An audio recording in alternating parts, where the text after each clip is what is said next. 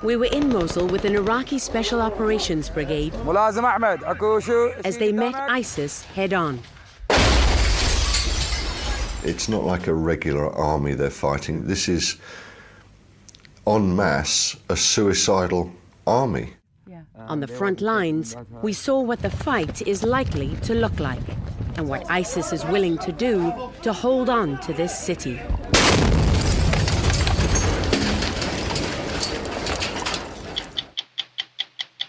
How many of you are voting for your candidate? Raise your hands.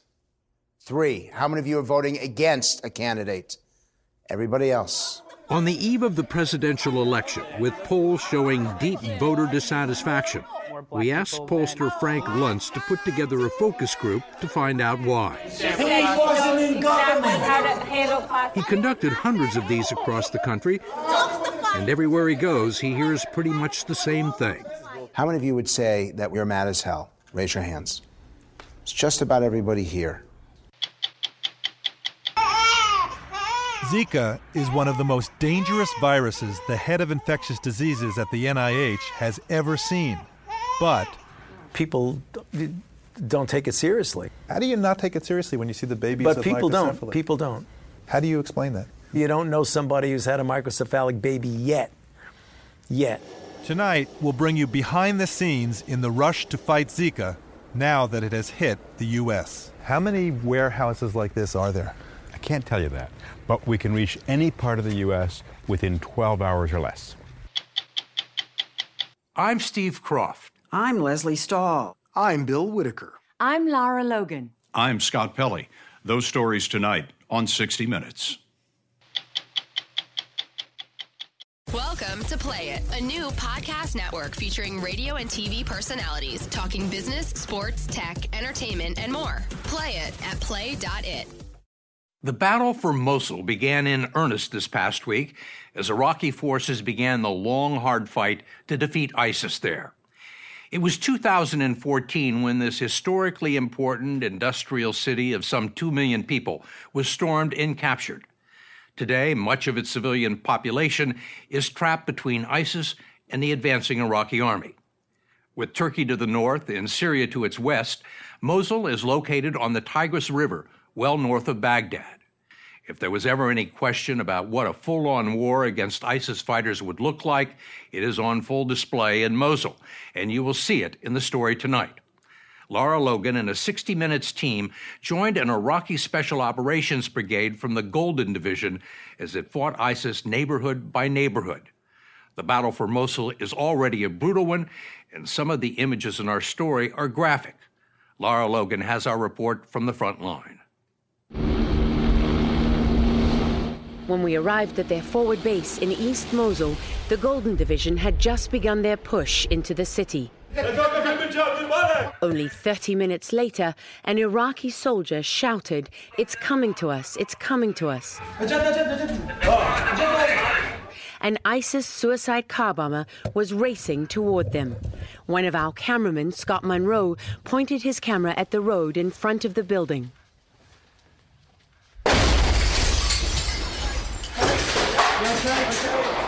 Okay, everybody okay? everybody okay? All good, Do you know what's going on? It's got a bomb.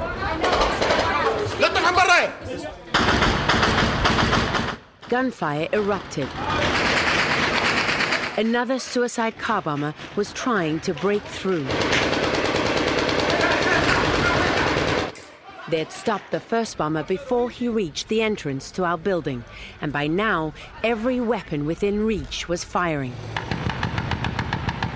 Their defense seemed to reroute the second bomber, who disappeared from view. ملازم احمد اكو شو شيء قدامك؟ Major Salam Hussein is the commander here. صحيح وريد القاذفات He's proven to be one of Iraq's most effective weapons against the Islamic State, or Daesh as they're known to Iraqis. But it happened so fast. so fast because the houses is so closed and they just used the civilian car to attack our forces. So this is more of what you can expect in Mosul. Yes. A black crater burned into the earth marked the spot where his men stopped the bomber. There was little left of the car, just pieces of metal strewn, and the engine still smoking. That's the bomber's shoe. You've been fighting ISIS ever since they took Mosul in June 2014, Mhm. right? Mm, Yes. How many operations have you uh, commanded against Daesh? Do you know?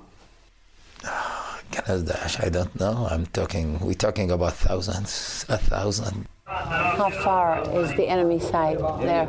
Yes. How far from us? Major Salam used a drone, his eyes in the sky, to search the streets for any sign of the second bomber. Suddenly, another drone was overhead. It was the enemy's. Everyone was ordered off the roof. ISIS makes their own drones. We were told this one carried C4 explosives and targeted Major Salam.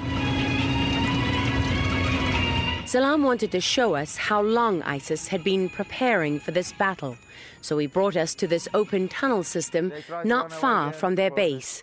Its purpose to provide cover and run fighters from village to village. This runs from where? From Bartella, go to the Al Mosul, All the way to Mosul. all, all the way. And Mosul. that's how how far is that? How far does It's it about run? 25 kilometers. 25 kilometers or about 16 miles long, and 9 feet down lay the bodies of ISIS fighters his men had just killed. We try to know who who they are. I mean, they are Ara- Iraqi, they are Arab. The Golden Division punched through Mosul's city limits last week. Since then, it's been engaged in intense combat and taken back a fraction of the city. Major Salam knows more about ISIS and its fighters than almost anyone. His elite soldiers fought them when the Iraqi army wouldn't.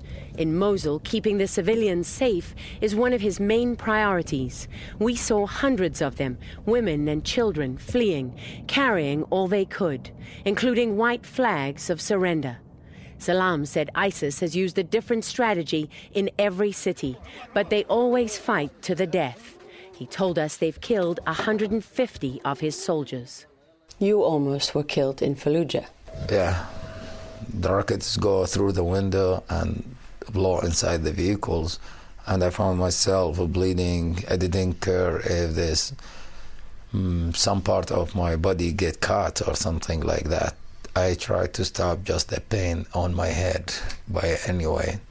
You should not be sitting here, right? You should be dead by now. Yeah. We'd been together for a matter of hours and had already encountered a suicide bomber, a drone, and just outside Major Salam's headquarters, Go, go, go, go, go, go, go. snipers.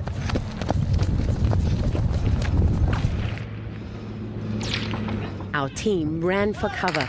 You can hear the snap of the bullets. Cameraman Richard Butler was there first. We were pinned down for a few minutes until Major Salam's men sent this bulldozer to cover us from the sniper. As the light faded on our first day, we watched the Major brief commanders about his plan for a major advance the next morning. He'd be leading the assault from this part of the Eastern Front. They shared concerns about pressure coming from the Iraqi government to push forward too fast. Do you think they will attack you before you attack them? They will attack us before we attack them. No one is sure how many ISIS fighters are in Mosul, but the Iraqi army told us they believe there are around 5,000. It's the city where the group's leader declared the establishment of their caliphate. Three years after America withdrew combat troops from Iraq, the U.S. military is back, providing support on the ground and notably the skies above. Can you win this fight without the support of American air power? It will uh, be possible, but uh, it will be difficult. Our forces will bleed more. So, uh, would you say it's it's critical to your forces? hmm We fight for our families, we fight for our kids, and we fight for Iraq. Major Salam has a reputation for leading from the front, and while we were with him, we found that to be true. This was the deepest advance into ISIS controlled Mosul. The enemy was ready. 60 Minutes cameraman Richard Butler filmed these images from Major Salam's convoy. For much of the offensive, you couldn't get out of the vehicle to film because you were under such heavy fire. You just couldn't get out. I mean, they had the back of the Humvee when we went out was, you know, stacked with ammo, and And you went through it all. and we were down to 400 rounds, which might sound a lot, but That'd be gone in a few minutes, the way they were fighting. the way the way that fight was going,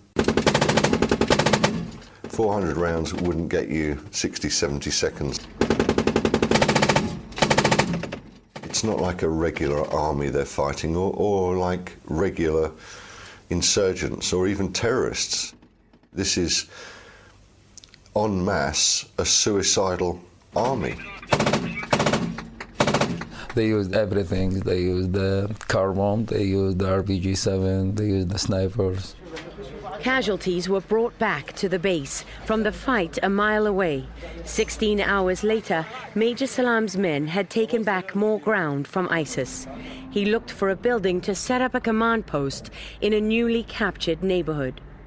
and I went to where Major Salam had just gone in to a little courtyard and they were trying to open the door to the house. And it was locked and it had a, a metal gate over the door. And they tried to um, kick the door in. So he immediately s- sat down by the wall got out his iPad and was looking for another location close by that he felt they could move to. And no sooner had he put his finger on one, we heard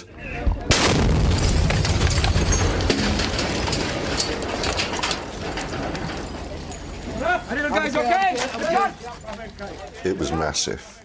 And it just, first of all, the shockwave, then chunks of metal, then glass, dirt, body parts, you name it, came, came raining down. And, um, you know, some people are stunned. It's almost like it sucks the oxygen out, so it's hard to breathe, takes time to get reorientated. At the moment my hearing came back, I could hear the rounds coming in, and, and um, to their credit, they, the, you know, the soldiers that had just been blown off their feet were, were back in the fight. Major Salam lost four men in that last suicide attack, including his chief of security, who was a close friend. That's him behind the major just hours earlier. These soldiers try to. They thinking to protect me more than anything else. I'm sorry, but uh, it happened. I mean, this is the war. We lost a lot of brother in this war. We spent 48 hours on the Eastern Front in Mosul. Not a lot of time, but enough to know what this fight is about. A terrifying street by street struggle against an enemy who welcomes death. Welcome to Play It, a new podcast network featuring radio and TV personalities talking business, sports, tech, entertainment, and more. Play it at play.it. In two days, Americans will go to the polls and hopefully bring down the curtain on a contentious presidential campaign that's been going on now for a year and a half. It is no secret that most Americans are angry and disappointed with the process and the choices that they've been offered. That was confirmed last week in a CBS News New York Times poll that found 82% of likely voters more disgusted than excited about the election. We asked Republican pollster, public opinion analyst, and CBS News consultant Frank Luntz if he could put faces and voices to this dark national mood by scientifically selecting a focus group that would reflect those polling results. And he did. Some members leaned towards Trump, some leaned towards Clinton, some were uncommitted, and most of them had an unfavorable opinion of both presidential candidates. You're going to go third one in. On Thursday night, Frank Luntz began assembling a small group of carefully selected voters. He spent decades doing market research, sampling public opinion, and developing the right phrases and approaches to reshape it. Where are you? And he's used the raw data from these focus groups to develop strategies for Republican candidates, corporations in crisis, and celebrities in need of image makeovers. He is at the top of his field and a familiar face in boardrooms and newsrooms. So let's do a vote. Let's do a vote. How many of you are voting for your candidate? Raise your hands. Three. How many of you are voting against a candidate?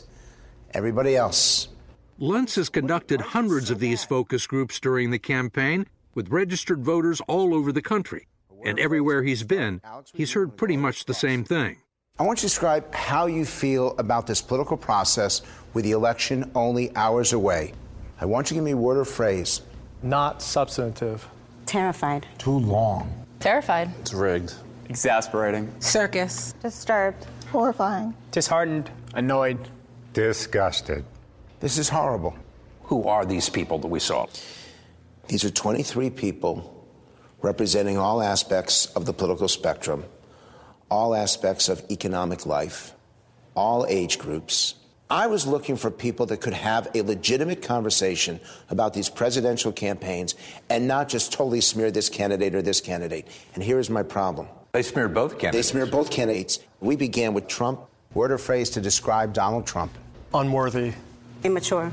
Racist. There's no words to describe him. Nightmare. The kind of pig that every woman has always had to deal with. That ass. And I thought, oh my God, I recruited only pro Hillary or, mod- or uh, neutral towards Hillary. And then we moved to the Clinton conversation, and it was just as bad. Give me a word or phrase to describe Hillary Clinton. Corrupt. Entitled liar. Train wreck. Scandalous. Dishonest. One of the things that struck me is that I knew that there were Republicans, and I knew they were Democrats, and I knew that there were people that uh, were undecided, but I really couldn't tell who was who. uh, because the Republicans were mad at Trump, and the Democrats were mad at Clinton, and the Bernie Sanders people were mad at everybody. When has that ever happened? Frank Luntz traces the toxic political atmosphere back to the 2000 presidential election. Al Gore won the popular vote, but after six weeks and a Supreme Court decision, George W. Bush became president. And in that six weeks, we came from being Democrats and Republicans to being outraged, to believing that the other side is trying to steal the election. And when the election was over, there was no coming together, there was no honeymoon. And from that point on, the goal has been to delegitimize, not to respect and, and at least to listen to, but to delegitimize the opposition. And now, today in 2016, hours from now, it will be tens of millions of people who will believe that the loser should have won, that the election was rigged, and that the winner is illegitimate. Tell me something positive about this campaign season. Something positive about this campaign season. Wow. I would say, oh, dang it. To, You can't to come even up with anything. It's hard to say something positive when you have people who are mad as hell. It's very hard to find positivity when people are pissed. But Luntz was much less concerned about the negativity than he was about the tenor of the discussion. He wasn't in government. There was a deep, unfocused anger that crossed political, racial, and economic boundaries, something he says is much more dangerous. How did we get to the point where every one of you, with different backgrounds, different politics, different objectives, all of you gave me a negative reaction? How did we get here? Because we need positive One at a things to talk time. No about. more Bernie talking was over cheated each out other. the election, that's how. He was not cheated out of the election. cheated. didn't He was cheated. He was cheated. How did we get here? It's our fault. You, you saw it here. Everybody's arguing. I'm afraid to even bring up a point. I'm not pro Trump, but I see why people like him. And, you know, if I say that, I'm going to be, you know, ostracized. My biggest fear is that these candidates aren't a mistake. That the American people have elected the future of America, what we aspire to be and what we are deep down inside. I think Trump has gotten so much traction at this point because deep down inside there are a lot of Americans that feel the exact same way as. Deep down, our, con- our country is divided. I'm sorry. We're not united. We are at each other's throats. And I'm sorry. Maybe this is what it is. Maybe this is the candidates that we want. I want to listen to them. I want to ask them questions and then sit back and let it all roll over me. And the problem is, people become so angry and they become so vicious. Is this new? You've been doing this a long time. It's never been like this. Look, I did this for you 18 years ago. We were talking about the impeachment of a president, and each person spoke their turn. No one talked over each other, nobody yelled at each other.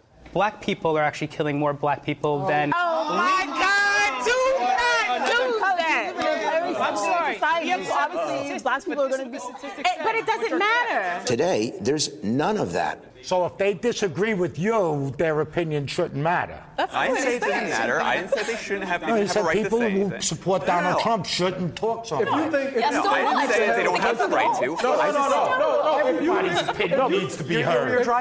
It took two minutes for them to explode. It took five minutes to actually get to the point where I lost control. And guess what happened with Clinton? Right. An eighty No, no, no, million no, no, dollar no. tax bill. But That's that's not not what what you know that. million dollar tax bill. I might have misunderstand Stop. but that's not Stop. what you said. Stop. One way to look at all this is okay, people are upset and they're just blowing off steam. That was not blowing off steam. That got way too personal. They got way too strong with each other. And this is now my craft. This is what I've done for over two decades. That's not blowing off steam. That is a deep seated resentment. Is this America? Are you, look around, are you America? Yes or no? Yes. No, we don't. We don't know how to listen to each other. Nobody will listen to any, But anything can I say one has thing? to say. We don't know how to listen to each other. No. You know, we go on Facebook all day and we just blast out messages into the ether, but we don't actually take time to see what comes back. Look at how social media is. I mean, there's so much ugly stuff that we say to each other on social media where we attack each other. You know, we attack each other's views, we attack each other's, you know, heritage. What's happened in American culture? Why is there this lack of civility? Some people talked about, a lot of people mentioned social media. Uh, it's, it is social media, but the first question is are you going to edit this or are you going to play the words they actually used? There were people in that focus group who used language that if my mom was still alive and I said it, she would literally cut me out of the will. There's no self censoring, so we now say exactly what we feel, and God damn it, you're going to listen to me. And that's really what it is right now. You're going to listen to me. I'm not going to learn from you. You're going to listen to me. But the panel's dissatisfaction was not just with social media, it was with all media, which they see as an enabler and part of the electoral process that delivered the two unpopular presidential candidates to their doorstep. They've now dismissed all of you for your biases, for your focus on entertainment, for this battle for ratings and profitability rather than information and knowledge. And they simply now collect information to affirm themselves rather than to inform themselves. But when we don't even agree on the same facts, then how can we possibly agree on the same solutions? At one point in the focus group, Frank Luntz asked the participants to pick up devices he'd provided in order to track their collective responses to a series of news clips and campaign ads. You're going to start at zero. The more you want to vote for them, the higher you turn your dial. The less you want to vote for them, the lower you turn your dial. And I want you to react second by second to every word, every phrase. Is that clear? An overlay on the screen tracked their instantaneous responses by political affiliation Republicans in red, Democrats in green. When you see the lines go down, they don't like what they're hearing. I moved on her like a but I couldn't get there. And she was married. And all of a sudden, I see her. She's now got the big phony and everything. She's totally changed her look. She's your girl's hottest in the purple. Whoa. Yes. Whoa. yes, the Donald has scored. Based on those ads, based on those clips, you can't. I mean, I can't consciously and morally vote for Trump. I just can't. How can you? Because Hillary's worse. It's that simple. It's that simple. All I can tell you is, in retrospect, if I'd used a government account and I had said, hey, you know, let's release everything, let's let everybody in America see what I did for four years, we would have the same arguments. So that, that's all I could say.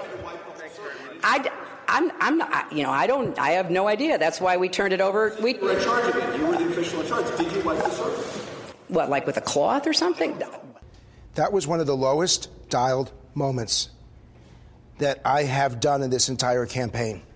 Why was that so bad. She was laughing. She, she was like making fun of it. She thought it was like a joke. She didn't take it seriously. I feel like I'm a child of a divorce. These two candidates, the way they fight, the way they yell at each other, the way they make it personal, it's like having your parents get divorced and you don't want to live with either of them. And the judge sits there and says, pick one or the other. And you say, how about the jury? Can I, can I go there? It's awful. But Luntz worries that voter disillusionment runs much deeper than Trump and Clinton. How many of you would say that we're mad as hell? Raise your hands. It's just about everybody here. So, what are you mad at? I'm mad at the, the corruption, the money in politics, how they appease these big investors. It's just. What are you mad at?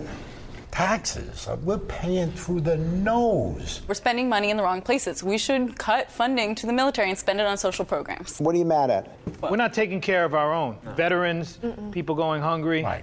And mm. we're all a nation of immigrants, but people are just walking in and getting social services, not contributing to the tax base. They do pay taxes. It's an abomination. You think they feel betrayed? By whom? They were betrayed by politicians who didn't keep their promises. They were betrayed by CEOs who left them behind, who shipped jobs overseas, didn't give them the benefits that they thought they were going to get. They were betrayed by Social Security, which they don't believe will exist when they retire. They are betrayed by things in their day to day life. It's election night, and I'm the losing candidate. What do you want me to say? I accept the results and, and to walk away and help the country move forward in the right direction. You lean towards Trump. You've said so many times. Yes, sir. Do you want Trump to say that the system isn't rigged? I want him, that's correct. It's not rigged. These are the results. Get behind the new person in charge. What do you want the loser to say to the winner on election night? I know this has been a, a long campaign, but at the end of the day, these are the results. And we've thrown a lot of mud over the last year and some change. But it's time for us to move on and become better and learn from this process. There is still the thinnest of threads that bind us together and the willingness in certain situations to listen and learn. But we're one thread away from everything being cut. And that's why election night is everything. I want to know what those two candidates are going to say. Please, your words have power. Find words that unite. Find words that unify. Because if you don't, the consequences on the 9th, on the day after, will be horrific. Welcome to Play It, a new podcast network featuring radio and TV personalities talking business, sports, tech, entertainment, and more. Play it at play.it. The presidential election may have pushed the Zika virus off the front page, but Zika is not going away. It's spreading. Dr. Jon LaPook, on assignment for 60 Minutes, has been tracking the Zika virus and the American government's efforts to control it. The first time most Americans heard about the Zika virus was when it was breaking out in Brazil last winter. Hundreds of babies were born with catastrophic brain damage called microcephaly. The question for Americans has been when, not if, it would break out here. Well, now it has. Already, there are more than 30,000 diagnosed Zika cases, most of those in the U.S. territory of Puerto Rico, but also in every state but Alaska. And because it is now known Zika can be transmitted through mosquitoes, blood, and sex, that number is expected to rise. In September, after eight months of political deadlock, Congress finally approved $1.1 billion to fight the virus. Dr. Anthony Fauci, head of infectious diseases at the National Institutes of Health, says the delay is an example of what worries him most about Zika. People don't take it seriously. How do you not take it seriously when you see the babies but with people microcephaly? Don't. People don't. How do you explain that? They tend to say, "Well, I'm, I'm not seeing anything, so it must not be happening." It's invisible, exactly. so it's or not you, real. or you don't know somebody who's had a microcephalic baby yet. Yet. Dr. Anthony Fauci has been on the front lines fighting every virus to threaten Americans since the 1980s. That includes HIV, SARS, H1N1, and Ebola. He says not in 30 years has a virus emerged so unexpectedly and viciously. When Zika infects a pregnant woman, the toll it takes can be horrifying. The virus can attack a fetus's brain and start eating it away. leaving newborns with small, malformed heads. When you first saw those photographs of the babies with microcephaly, what went through your head? You realize the, the suffering that's associated with that, the suffering that that baby, if the baby does survive, what that baby has to look forward to for the rest of their life, and the impact on the family. The Zika virus was discovered in the heart of Africa in 1947 and infected small clusters of people over the next 60 years. But then, in 2007, it began popping up on some islands in the Pacific. People infected there started traveling, triggering, Dr. Fauci says, a global pandemic. All of a sudden, the Yap Islands, French Polynesia, Easter Island, Brazil, South America, Central America, Puerto Rico, Gulf Coast. I mean, that is such an example of how when you have a, a transmissible agent and people travel, and that's exactly how the infection got to Florida. The mosquito didn't fly from Rio de Janeiro to Florida. The mosquito flies 500 feet in a lifetime. It's the people who travel. Travelers with Zika have the virus in their bloodstream for about a week. When they arrive in a place without Zika, a local uninfected mosquito can bite them, become infected, and then go on to bite other people, spreading the virus. That's what happened in Puerto Rico, where in just over six months, Zika engulfed the island and infected thousands of pregnant women. In September, we were at the University Hospital in San Juan when one of them, Rocio Hernandez, went into labor. El corazón, mm-hmm. see? That's the heart. See? Zika infection during any trimester can cause birth defects, but research suggests early infection in the first three months poses the greatest risk to the fetus. Rocio was diagnosed late in her pregnancy. After 21 hours of labor, an emergency C section. The nurses are meticulous, looking for any sign the Zika virus has infiltrated the newborn's body. They take the usual height and weight and collect samples of urine and blood for testing. Head circumference is crucial. Any deviation from the norm could indicate the virus has attacked the baby's brain. Baby boy Derek's head size looks good. But obstetrician Dr. Alberto de la Vega is alarmed by what he's been seeing in other pregnancies. He's done prenatal sonograms on over 450 Zika positive pregnant women in the last nine months. You see these lines over here? Mm-hmm. This is a skull. It looks like it's collapsing mm-hmm. and it's not growing adequately. You see? So it should be something more like this? It should be having a round yeah. uh, view, but what you're seeing is that these parts of the skull are going inward, like that. And they're going inward because? The brain is not, not only not growing, but it's uh, dying. How many weeks is this along? This is a 20 week uh, pregnancy. So, what did you say to the mother here? What did she do? Well, uh, in this particular case, the patient uh, decided to terminate the pregnancy. After we counseled her and told her about what we were finding, it was very difficult for her to, to make that decision. This is the head. The day we met Dr. De La Vega, he was performing a sonogram on Raquel Morales. She got Zika early in her pregnancy and is 24 weeks along. Your baby's growing normally, your baby's brain is growing proportionately and normally. Uh, these are great news. But when it comes to Zika, Dr. De La Vega says every conversation includes a question mark. There may be things we cannot detect. There's a lot about the Zika virus we don't know. We hope for the best, obviously. Right now, Raquel and her baby are not out of the woods. Definitely not. No one is. No one is. We only know about the more severe consequences. How about all the other problems that could arise? Is this baby going to have autism? Is this baby going to have learning disabilities? Is he going to have cerebral palsy? We don't know. There's probably going to be a spectrum of disease, which we are far from describing. Doctors are finding that in addition to microcephaly, babies can suffer other developmental problems inability to swallow, seizures, hearing loss, and damage to the retina, which can lead to blindness. Would you recommend that women not get pregnant? Definitely. Until we have a vaccine, until we have uh, control over this epidemic, you should avoid it.